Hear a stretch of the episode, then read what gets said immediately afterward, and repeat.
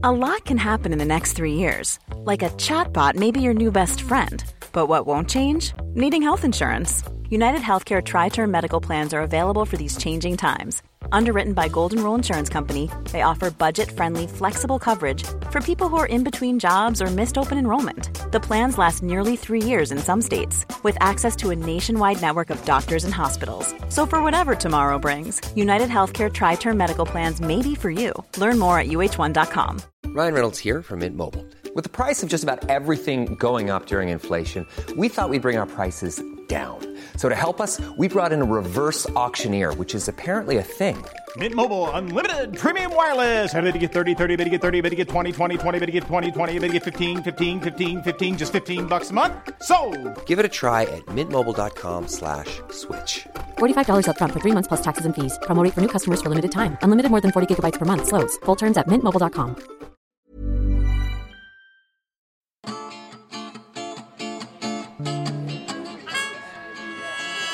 Welcome to Spark London.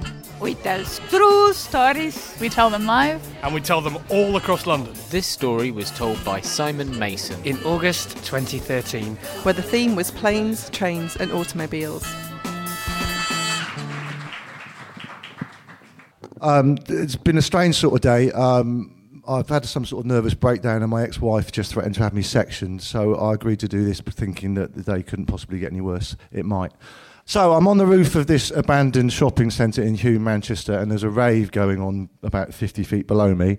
I'm absolutely off my tits on ecstasy and cocaine, all that sort of stuff. It is the mid 90s, after all. That's what you kind of did back then, um, and it was also my job not to be off my tits, but to help other people get off their tits. Anyway, so I'm on the roof of the shopping centre and I'm looking at my watch and I'm thinking, I've got to be in Glasgow in about 12 hours and I've lost my employers. My employers were the band who had hired the van to take them from Hulme, Manchester, because they're from Manchester, to the T in the Park Festival because they're playing a gig the next day.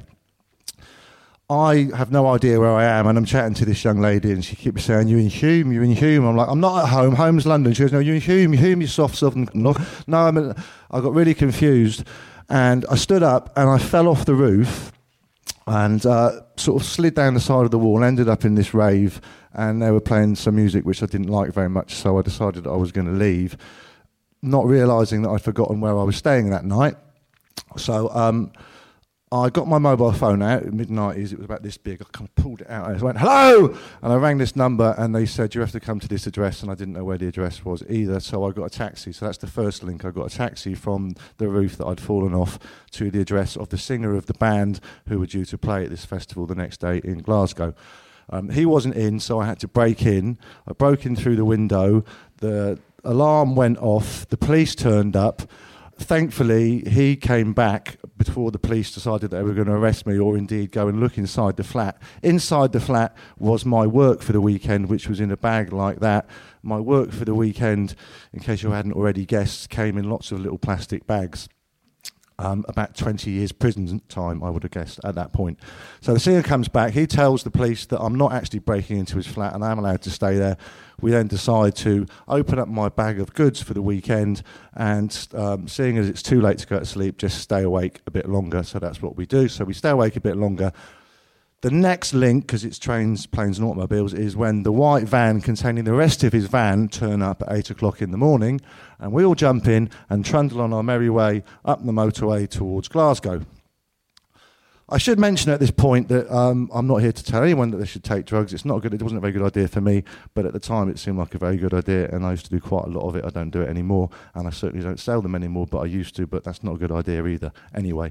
Um, However, what's worse than actually selling drugs is staying awake for three days when you have a bag full of drugs with your fingerprints all over them, and the guy driving the white van that you are in with the va- with the rest of the people who are going to this gig in Glasgow. Um, we put into a service station. They're from Manchester, so they obviously have to run in and steal everything out of the shop, even though they've got plenty of money. I've never quite figured that out, but they, they did do that. And I'm starting to get a little bit paranoid. I've got my bag. I'm sitting on the back of the van, waiting for them to come out of the service station. They come out and they've got stuff, pasties and all that kind of shit, which they'd stolen. I, at this point, am trying to figure out what will happen should the police decide that um, if they start searching us, how long I'm going to spend in prison because of the contents of my bag.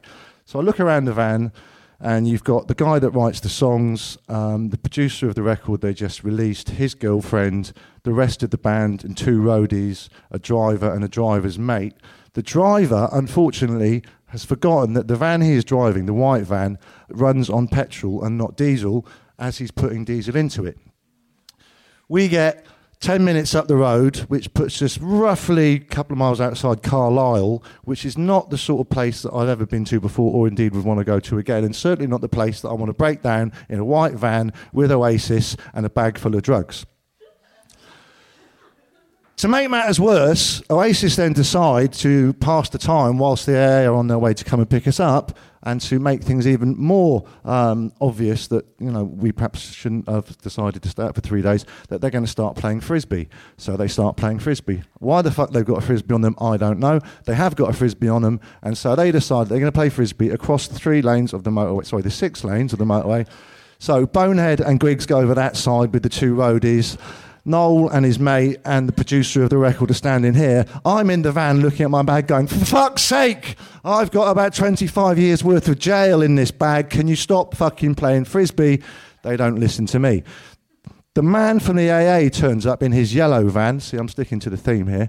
And says, okay, the problem is you've put diesel in the petrol van, the van's fucked. Um, we're going to have to leave it here and get a tow truck to take you. Where you going? Glasgow. That's about three hours away. When have you got to be there? In about three hours. I can only take four people. Liam hasn't come with us, so I'm thinking it's going to be Noel Guigsy, Bonehead, and whatever the drummer was called, the guy with the curly hair. Um, at that point, I really start to get super paranoid, thinking, so I'm going to be stuck here with two roadies, the producer of the record, the third Gallagher brother, who was never very famous, and a bag containing a load of drugs that have got my fingerprints all over them that I really don't want the police who are driving past slowly having a good look at us to get their hands on because I don't want to go to jail because I have a pathological fear of getting bummed to death. Noel Gallagher then makes a decision that probably has resonated for the rest of my life. He looks at me, he looks at the rest of his band. He goes, Right, well, obviously I'm going because I'm Noel Gallagher and I write the songs and I've got to do press. Owen, you're coming because you produced the record. He then looks at the guy who played drums with the curly hair, bonehead and Guigsy, and goes, You lot can fucking stay here. Simon's coming with me. And we get in the van, at which point my ego explodes. I get my bag of stuff, climb into the AA van, we go up to Glasgow, we arrive at the backstage compound of the T in the Park Festival. I realise that I've left my wallet in the van. My wallet has about 7,000 quid in it, which is what I was supposed to pay the guy in Glasgow for all the drugs that I've just brought up from Manchester. Noel decides that that's not really that important, and um, I have to agree with him, I suppose, at that point. I hadn't been to sleep for four days at this point. Um, and we walk through the backstage area. I get a pass that basically says I'm with him, I can do what I want. He kind of sachets up towards the backstage area, which is full of all the various great and good of the London and other wide uh, record industry who come running, acknowledged, come running towards Noel Gallagher. I'm thinking, right, they're going to talk to him. I can slide off and sort this shit out. But because no one in Scotland seems to have any drugs, which is incredible, I don't think that ever happened, but it did happen that weekend. They completely bypass him, mob me, I sell all the drugs, get my seven grand back, and go and check into a hotel where I remain for the rest of the day. Thank you very much. Simon's book, Too High, Too Far, Too Soon Tales from a Dubious Past, is out now. Spark London are teaming up with radio storytellers in the dark for a unique night of stories and short docs. It will be at our regular Hackney open mic on the 9th of September. Come up and share your story, and we'll play you a little audio cure from In the Dark's fantastic playlist. That's Spark London versus In the Dark. Monday, 9th of September at the Hackney Attic. Full details at sparklondon.com.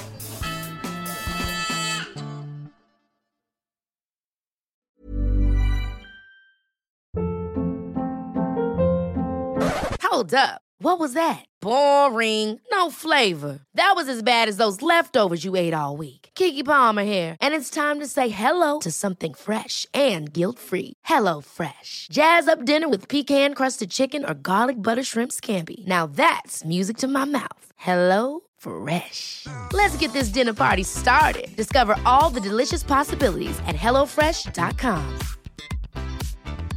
Mom deserves the best, and there's no better place to shop for Mother's Day than Whole Foods Market. They're your destination for unbeatable savings, from premium gifts to show-stopping flowers and irresistible desserts. Start by saving 33% with Prime on all body care and candles. Then get a 15-stem bunch of tulips for just $9.99 each with Prime. Round out Mom's menu with festive rosé, irresistible berry chantilly cake, and more special treats. Come celebrate Mother's Day at Whole Foods Market